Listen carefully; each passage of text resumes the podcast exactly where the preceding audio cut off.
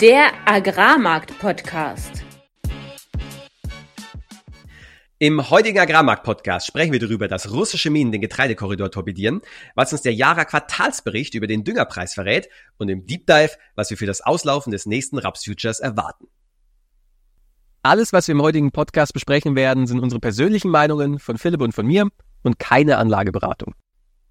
Herzlich willkommen an diesem Donnerstag, den 26. Oktober. Es begrüßen euch wieder Philipp Schilling, das bin ich, Landwirt über zehn Jahre im internationalen Agrarhandel tätig. Und mein Name ist Fabian Wirzog. Ich habe 2019 als Agrarhändler in Deutschland angefangen, anschließend in Genf gearbeitet und bin heute Energy Trader in Amsterdam. Fabian, du bist zurück. Wie war's denn? Oh ja, es war richtig geil. Es war richtig geil. Ich, ich hatte nicht so hohe Erwartungen an Spanien tatsächlich, weil naja, wegen Eurokrise und allem möglichen, aber war am Ende richtig äh, schönes Teambuilding und dann auch noch mit paar Kollegen danach rumgereist, äh, wandern gewesen in ja, Caminito del Rey hieß es, glaube ich. Mega geil. Und äh, waren dann sogar in Gibraltar noch über Gibraltar muss er noch mal zwei, drei Sätze sagen, weil das ist ja ein ganz besonderer Ort, auch was Zoll angeht und alles sowas. Ja, ich, ich habe jetzt ein Bankkonto dort, äh, meine Firma dorthin verlegt. Unsere Agrarmarkt-Podcast-Firma ist jetzt auf Gibraltar. Genau, die GBR ist jetzt in Gibraltar registriert, so ist es. Äh, tatsächlich als EU-Bürger kannst du einfach reinmarschieren. Es gibt zwar Kontrolle an der Grenze, aber das war's. Aber ähm, und ist ja auch gar nicht so groß, aber was natürlich mega geil ist, kann ich jedem nur empfehlen, wenn man da mal in der Region ist. Du bist da oben auf dem Felsen von Gibraltar, schaust dann auf Marokko rüber, siehst die ganzen, ja, die ganzen Frachtschiffe, die ganzen Bulk Carrier und äh, was auch richtig geil war, es war wirklich ein einmaliges Erlebnis. Es gibt dort wildlebende Affen, und die sind relativ stark an den Menschen gewöhnt, was dann dazu führt, dass ich am Ende einen auf dem Arm hatte. Ich habe das Foto gesehen. Es war äh, sehr verstörend, weil ich noch an die, ich dachte dabei an die Affen, die ich mal in Südafrika getroffen hatte und davon hätte sie keiner um den Schoß haben wollen. Bevor wir uns aber zu sehr bei den äh, Affen von Gibraltar verfangen, werden wir jetzt erstmal direkt ins Marktupdate starten. Jetzt kommt kurz Werbung. Der Sponsor unseres Podcasts ist ja Landea, hinter der die Firma Kagel steckt. Und in Folge 56 haben wir über das Produkt Entrust gesprochen. Philipp, du hast deinen Worten Taten folgen lassen und dich für Entrust entschieden. Was war deine Motivation dafür?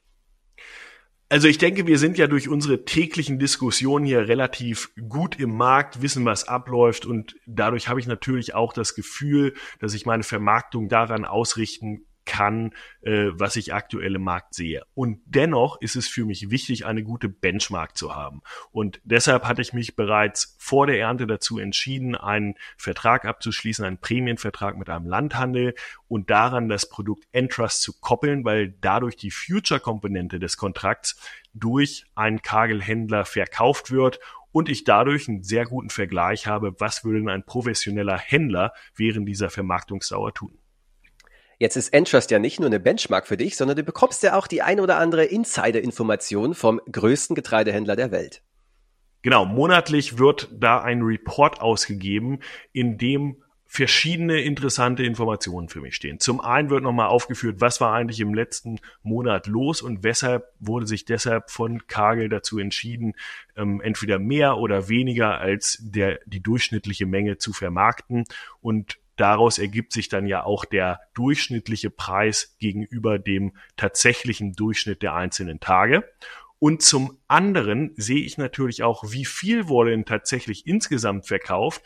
Sind sie also eher short oder long gegenüber der Zeitdauer und haben sie dann entsprechend eine bullische Meinung für den Markt, also dass die Preise hochgehen würden oder bärische Meinung auf dem Markt, dass die Preise eher runtergehen. Und daran kann ich natürlich auch meine eigene Vermarktung sehr gut ausrichten. Wer jetzt mehr erfahren will, hört sich am besten das Interview in Folge 56 an oder geht direkt auf www.kagel.de-landea. Werbung Ende.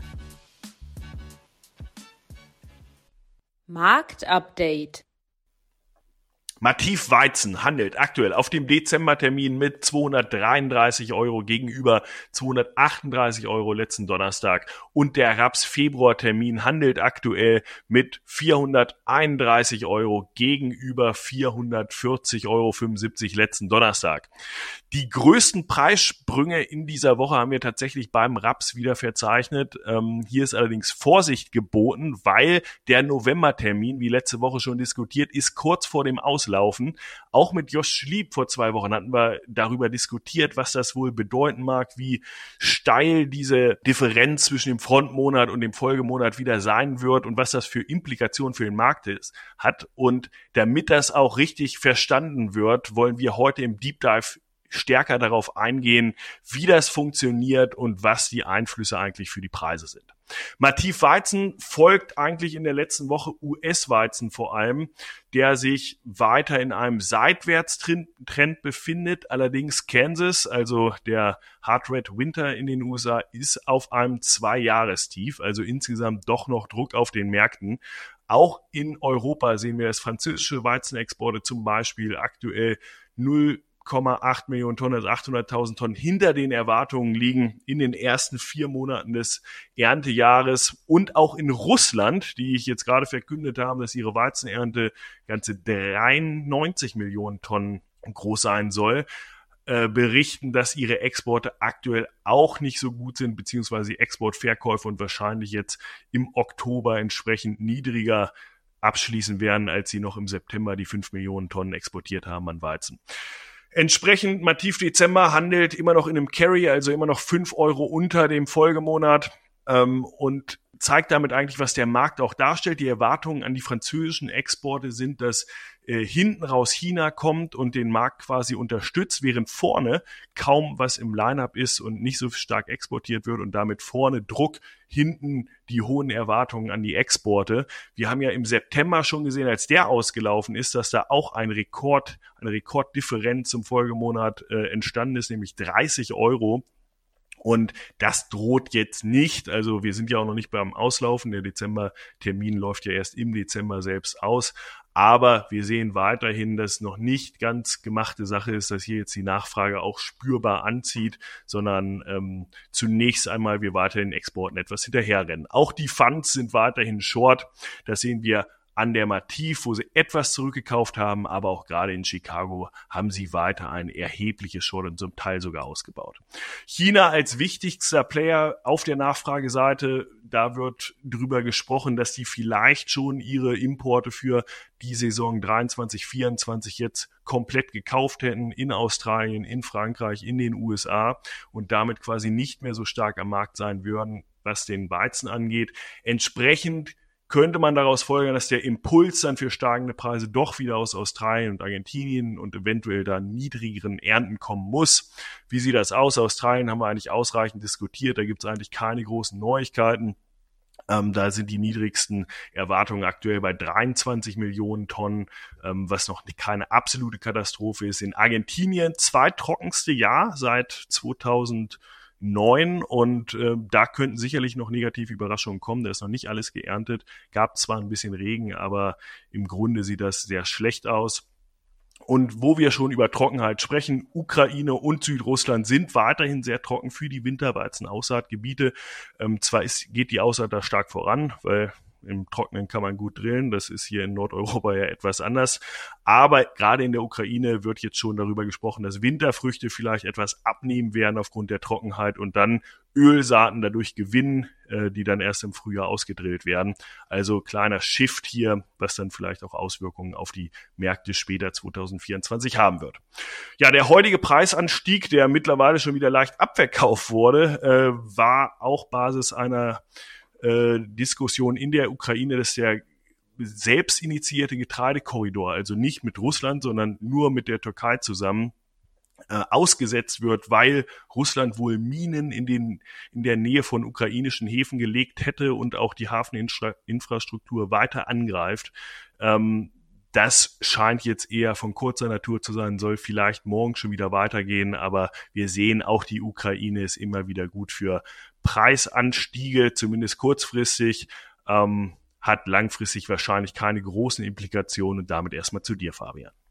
Wir haben wieder Earnings Season. Die Quartalsberichte der Unternehmen kommen raus und damit ist der Fokus des Marktes natürlich auch genau auf diesen Berichten. Im Vorhinein vielleicht mal das übliche Spiel. Das übliche Spiel ist, die Analysten nehmen die Erwartung in je näher man zur Earnings Season kommt runter. Äh, dann kommen die Earnings raus, sind dann natürlich, weil die Latte wirklich so unglaublich niedrig gesetzt worden ist, höher und dann freut sich jeder, oh ja, wie geil, die Earnings sind so viel besser als erwartet und der Markt rallyt. Das war so das Muster, was wir die letzten Jahre immer gesehen haben. Äh, diese Saison klappt das allerdings leider nicht so gut und zwar sind ein an sich die Zahlen gar nicht mal so schlecht, aber was, was den Markt aktuell belastet und Aktienmarkt ist jetzt zweieinhalb Prozent runter im Vergleich zur letzten Woche, Euro, US-Dollar unverändert, Öl sechs Prozent tiefer. Was den Markt belastet, das ist vor allem der Ausblick. Google beispielsweise zehn Prozent nach unten geprügelt worden. Eigentlich gute Zahl an sich, gute äh, Umsatz, guter Gewinn, aber eben der Ausblick, ja, man, die Bäume wachsen nicht in den Himmel. Und das in Kombination mit den steigenden Bondzinsen in den USA hat den Markt stark belastet. Und das war genau das, was ich ja letzte Woche auch im Makro-Update ähm, angesprochen habe, dass die steigenden Zinsen ein großes Risiko für den Markt aktuell sind die acht Prozent für den Immobilienkredit, die fünf Prozent für die zehnjährige US-Staatsanleihe, das ist ein Risiko und der Markt ist stark verunsichert. Jetzt kann man auf der einen Seite sagen, hey, okay, die Fed, die hat ja ganz klar kommuniziert, sie wartet jetzt erstmal ab und macht nichts mehr. Dementsprechend sollte eigentlich kein weiterer Druck aus, der Pers aus dem Winkel kommen. Aber dadurch, dass die Wirtschaft läuft und der Markt nicht dumm ist, nimmt er diesen Zins, potenzielle, äh, ja, potenziellen Inflationsschub voraus und dementsprechend steigen die Anleihezinsen.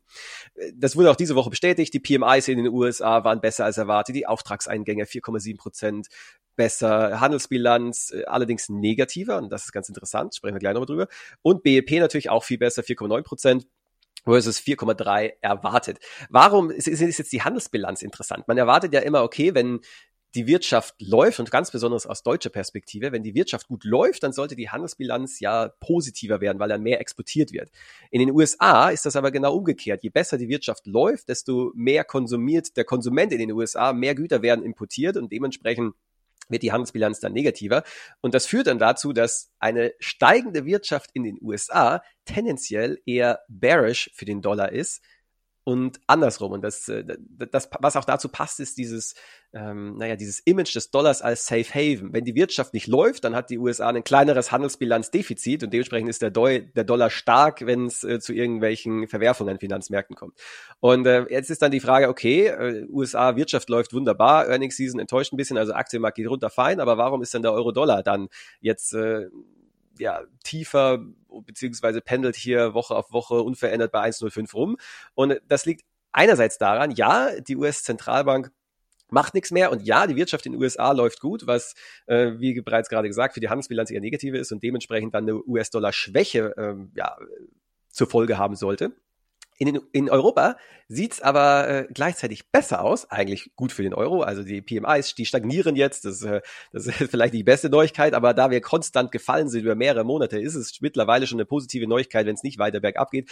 IFO-Index, auch äh, sehr spannend, die Erwartungen steigen seit zwei Monaten. Aber jetzt das Highlight der Woche, das war natürlich die EZB heute, die den Leitzins das erste Mal nicht weiter erhöht hat, unverändert für die Anlagezinsen bei vier Prozent.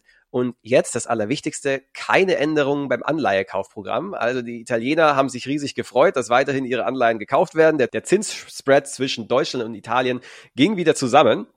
Und ähm, ja, dementsprechend dann auch der Euro runter, weil wenn die, die EZB erstmal ihr Anleihekaufprogramm unverändert lassen will, ja, dann bedeutet das, äh, dass der Markt äh, dauisch überrascht worden ist. Also die, die EZB hat überrascht mit einer lockeren, lockereren als erwarteten Geldpolitik. Dementsprechend der Euro dann erstmal jetzt schwächer und obwohl im, im der Dollar eigentlich auch schwach ist, dementsprechend Euro-Dollar nach oben gehen sollte, ist das nicht passiert und wie gesagt, wir sind unverändert.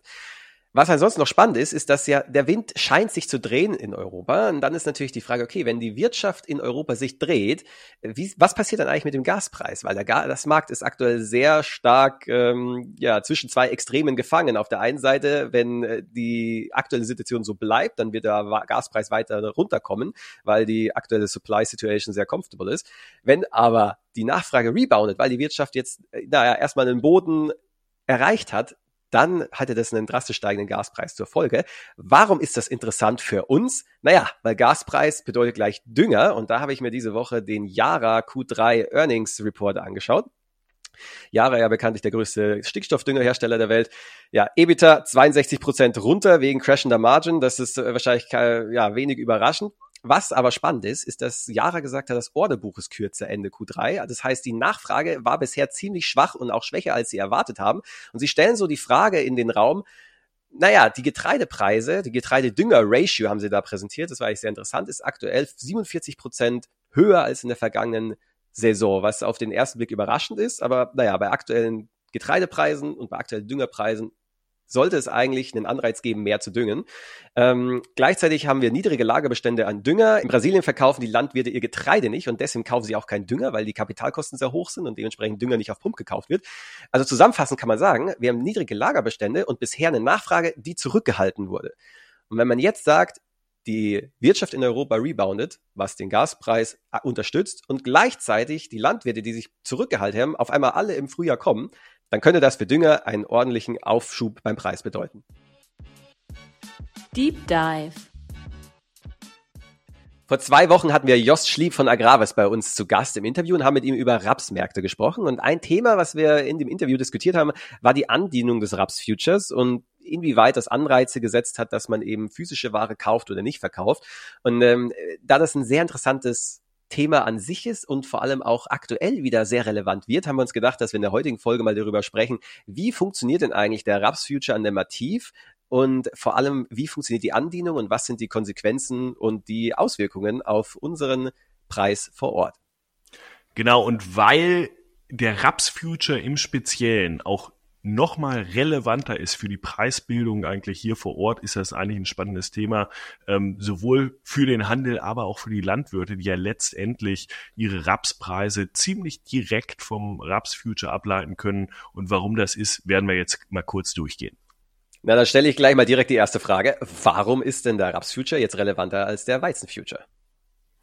Genau, und das liegt an den Andienungsmodalitäten des, des Raps Futures. Also erstmal, welche Monate werden gehandelt? Februar, Mai, August, November. Das heißt, der Augusttermin ist ja jetzt auch ein typischer Erntemonat für ähm, deutschen Raps und entsprechend bildet das eigentlich auch den, den Ex-Ernte-Kontrakt, wenn man so will, da. Dann November, Februar und Mai, das, das wird dann immer wiederholt.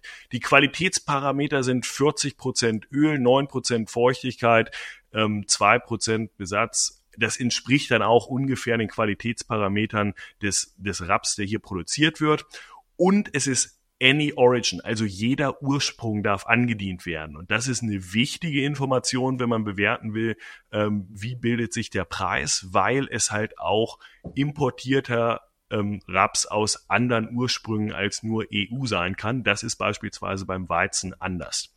Und was auch noch anders ist, ist, dass dieser Kontrakt free on board gehandelt wird in verschiedenen Häfen. Und diese Häfen, davon sind drei in Frankreich, an der Mosel, äh, Belleville, Metz und Froid. Da möchte ich jetzt äh, alle Franzosen bitten, diesen Fauxpas etwas äh, zu überhören.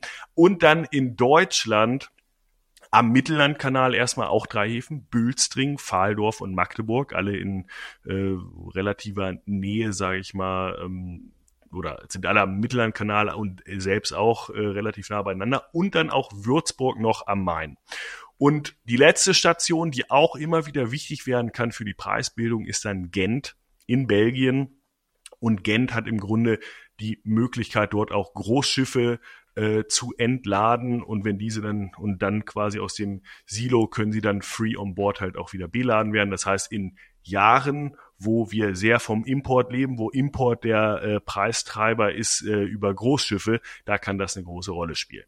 Das ist ja im starken Kontrast zum Weizenfuture, wo alle Andienungspunkte in Frankreich liegen und dementsprechend ja kein direkter Andienungspunkt hier in, in Deutschland ist und dementsprechend auch dann die Preise vor Ort nicht so stark vom Future-Markt jetzt getrieben werden, wie das jetzt in äh, Frankreich zum Beispiel ist.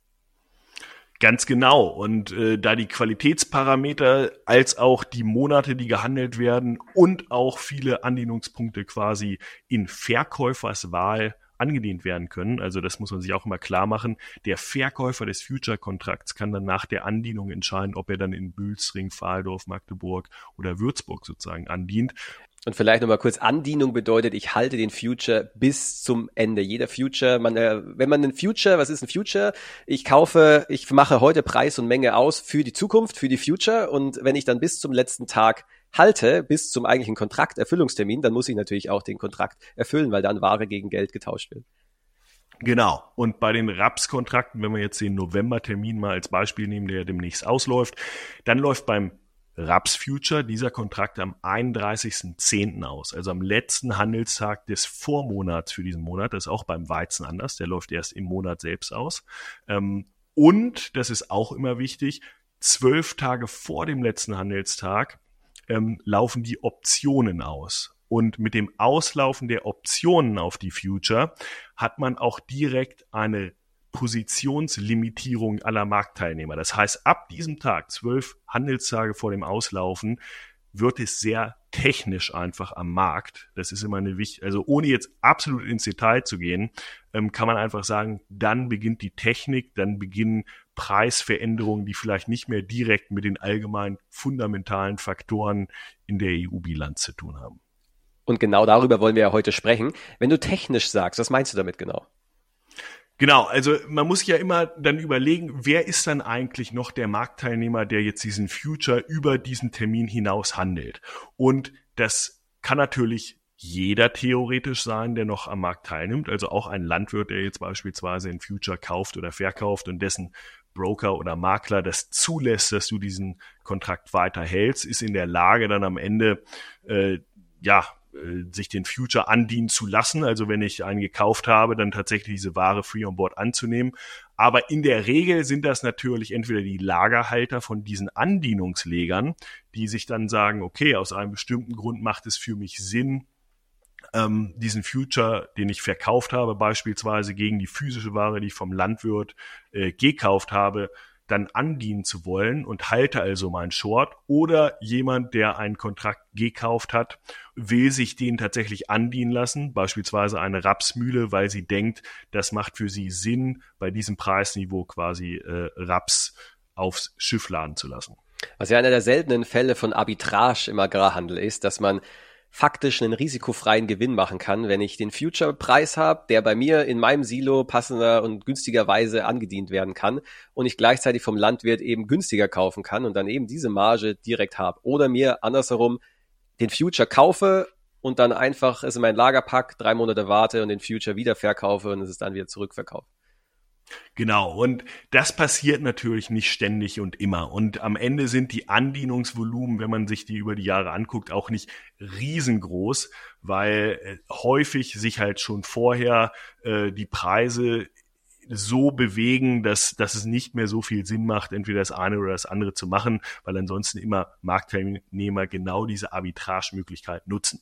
Und da sind wir jetzt eigentlich schon beim ganz konkreten Beispiel. Wir haben im, beim letzten Auslaufen des Augustkontrakts ja gesehen, dass diese Rekorddifferenz stattfand, nämlich von 40 Euro August läuft aus und der November hat dann quasi 40 Euro darüber gehandelt.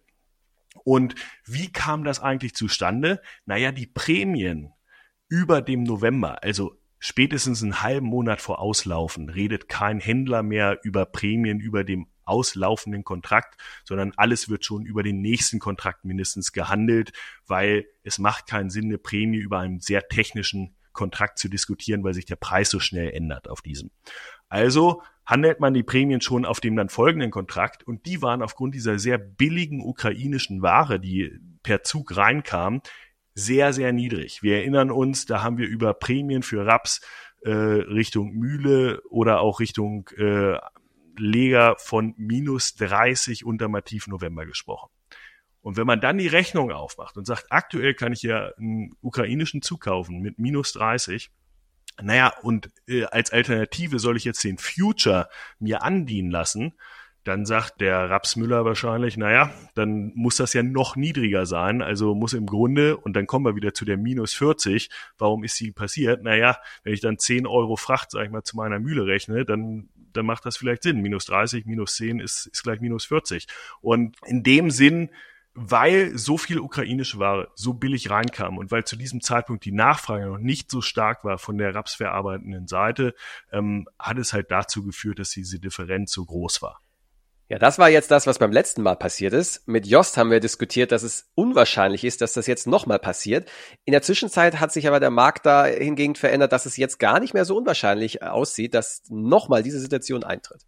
Genau, wenn man sich jetzt den Preisverlauf des November-Kontrakts und des Februar-Kontrakts über die letzten zwei Wochen im Grunde anschaut, dann sieht man, dass hier die Differenz der beiden zwischenzeitlich vor ich meine, zwei oder drei Tagen auch mal bei fast 40 Euro war.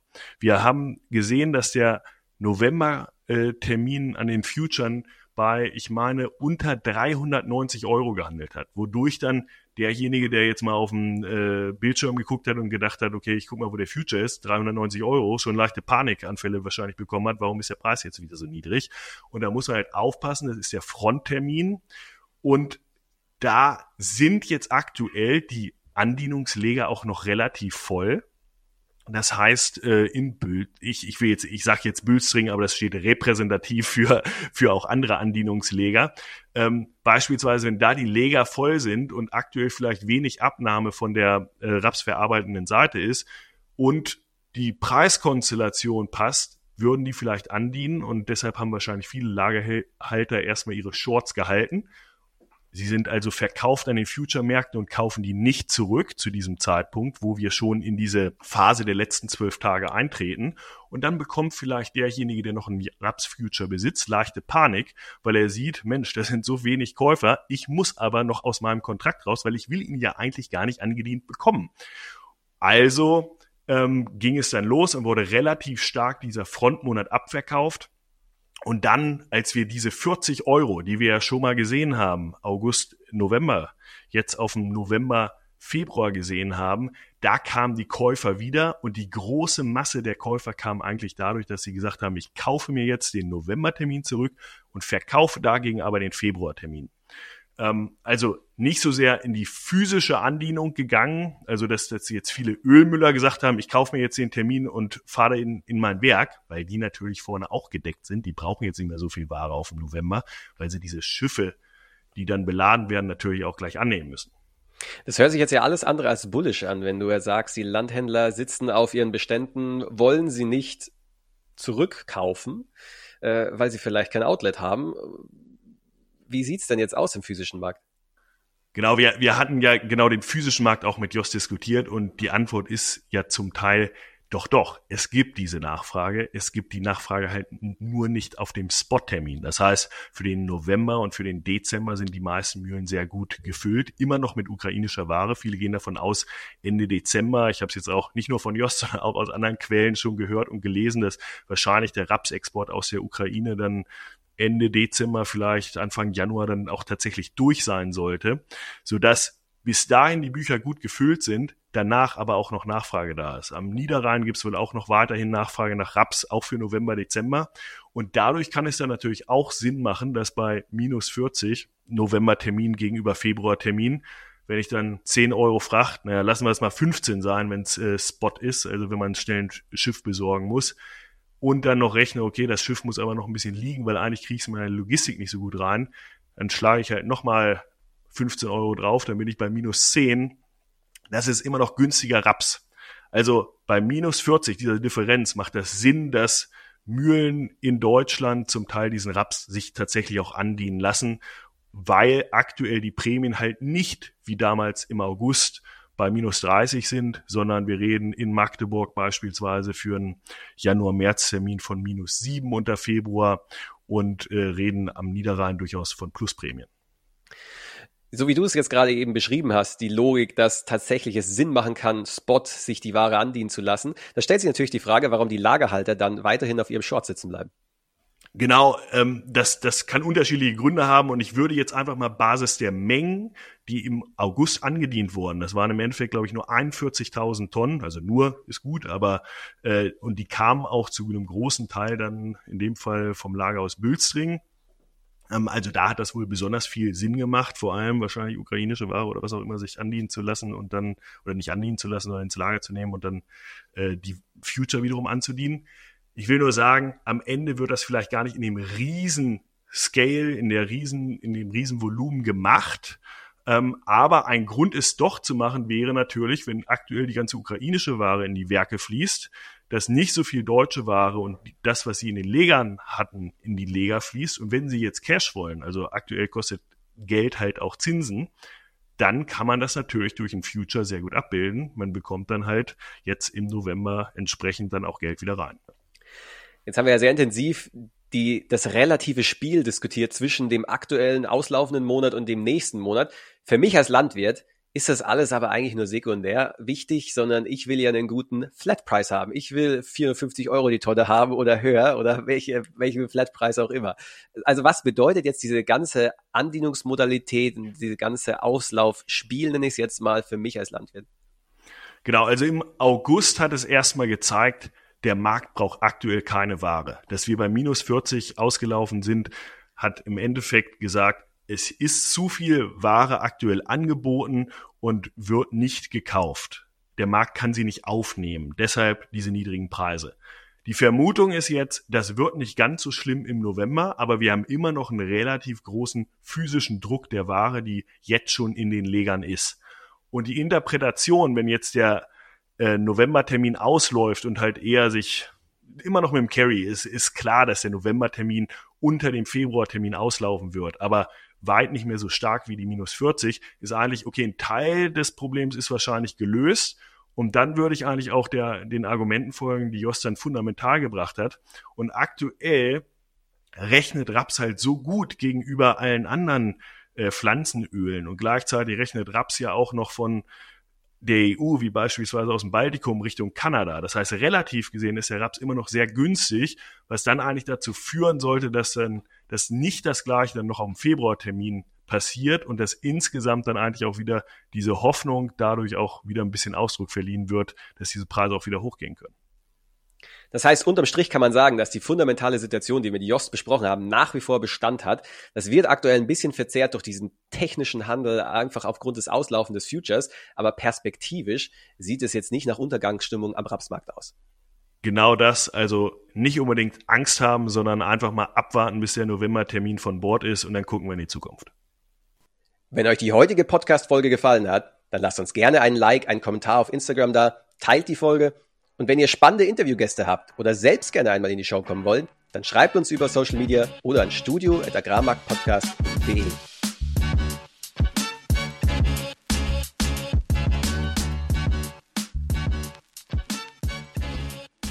Produktion, Schnitt und Marketing Julius Schulte.